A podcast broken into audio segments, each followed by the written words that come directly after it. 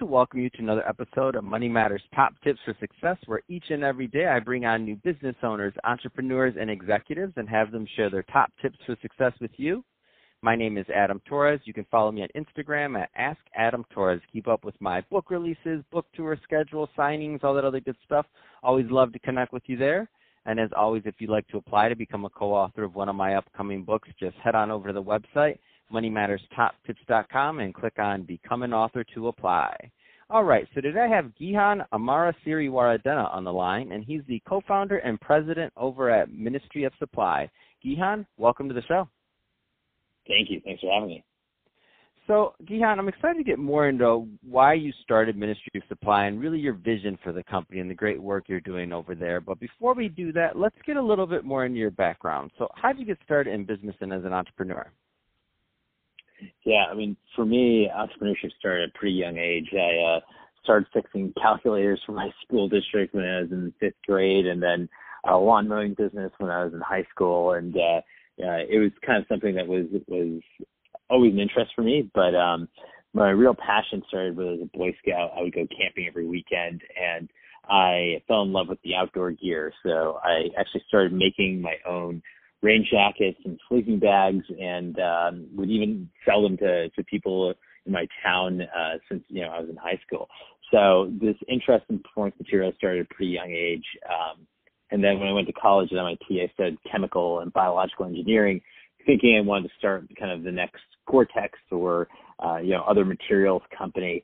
Um, but I kind of realized that you know the the outdoor space it's really saturated. There's a lot of players in the sports and uh, outdoor space, and there was this opportunity to take uh, performance materials, that materials that you know wick moisture at four-way stretch, that are machine washable, to you know the other 12 hours of the day. You know, not just the clothes that we wear to the gym, but the clothes that we wear, you know, from you know nine to five and beyond, and, and knowing that our our workday has changed. So, um, started taking my running shirts and making dress shirts out of them. So making moisture wicking wrinkle free dress shirts um, and uh, that's kind of how I got into this. Wow, what an awesome story! So you, it was really um, a passion you had from really young on in designing and kind of melding these performance things, and and and it led you to Ministry Supply. That's awesome. Um, so if somebody if somebody's listening to this, and some some of the people listening, they may be younger, they're they're looking at getting into their first entrepreneurial venture, and some people have this passion for fashion also. Um, what kind of advice would you give to that new entrepreneur that's kind of just getting started and considering like launching a line or kind of going down that route?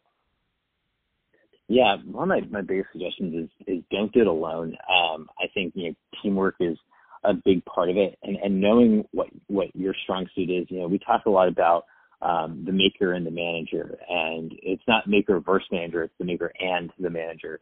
Um, and uh, you know, I with a kind of like a like a engineering design background, lean a little bit more maker, and my co-founder who was working on the exact same concept uh, comes from a kind of consulting and operations background.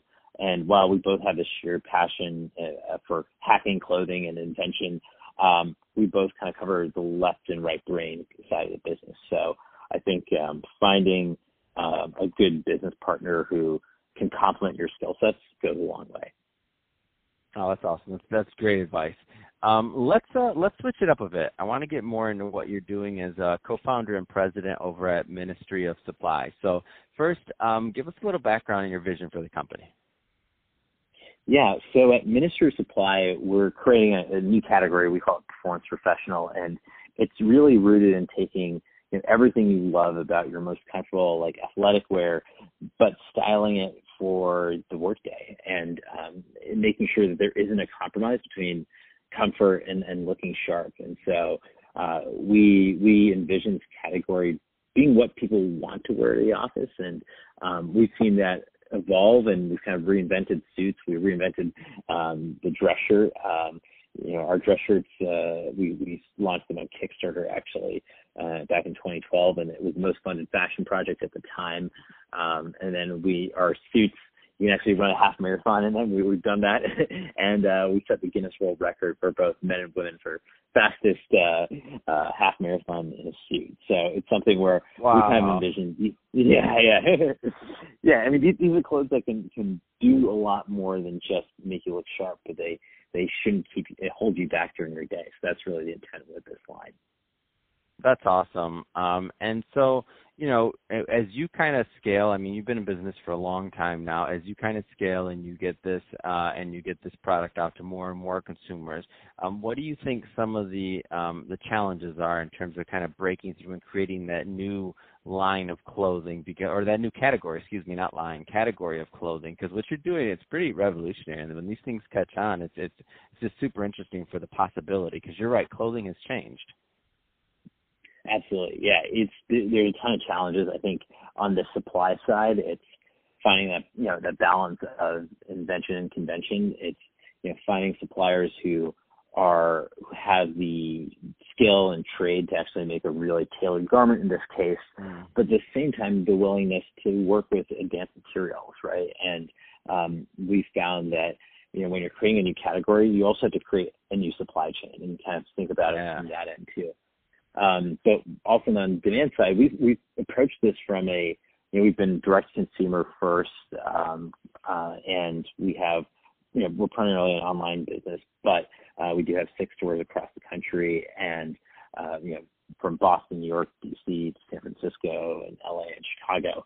And what we found is that uh, that that blend of in person and online it creates such a great balance mm. and uh, a great experience for the customer where they can touch and feel the product. You get to know the customer and who's buying your product and and probably most importantly why they aren't buying your product and and using that information to guide your product development goes a long way. Man, I love this. I love this story. I love what you're doing. I love the concept, and uh, um, you know, and the guy. I think every person that's listening to this that is uh, that is in an office that uh, should probably go and check this out, Ministry of Supply. What's the best way for somebody to uh, get more information and to check out the the merchandise? Yeah, I mean, uh, you can access us anywhere from ministryofsupply.com. Um, that's our online store. And then we have six stores across the U.S. in Boston, New York, D.C., San Francisco, L.A., and Chicago. So uh, there's a lot of different ways to try us out. Um, but I will say one question we often get is, uh, what's in the name? And if you've ever watched like James Bond movies before, uh, it turns out that Q from James Bond is based on a real person, and his cover was the British Ministry of Supply. So we like to think of ourselves oh. as kind of Q's labs. Yeah. Oh, that's awesome! And these and this clothes looks amazing. By the way, for everybody listening, yeah, you're gonna want to check this out. MinistryofSupply.com. Um, love it. So the James Bond of workwear clothing. I probably can't take their name, but I can say it for you. that's awesome. I love it. The James Bond of the James Bond of performance. At, yeah, he would. James Bond would have wore this clothes. This is awesome. Um, well, hey, Dion, I really appreciate you coming on the show and love all the great work you're doing to make people um, not only look good but also feel good. I mean, the, just looking at the technology and how you bring these advanced materials to the marketplace for your working class professionals, Mean, it's awesome, great stuff. Um, and to the audience, as always, I hope you got a lot of value out of this. If you did, don't forget to uh, subscribe to the podcast, leave me a review, do all those great things we do to support our podcasters. I really do appreciate it. And don't forget to go check out ministryofsupply.com. Gihan, thanks for coming on.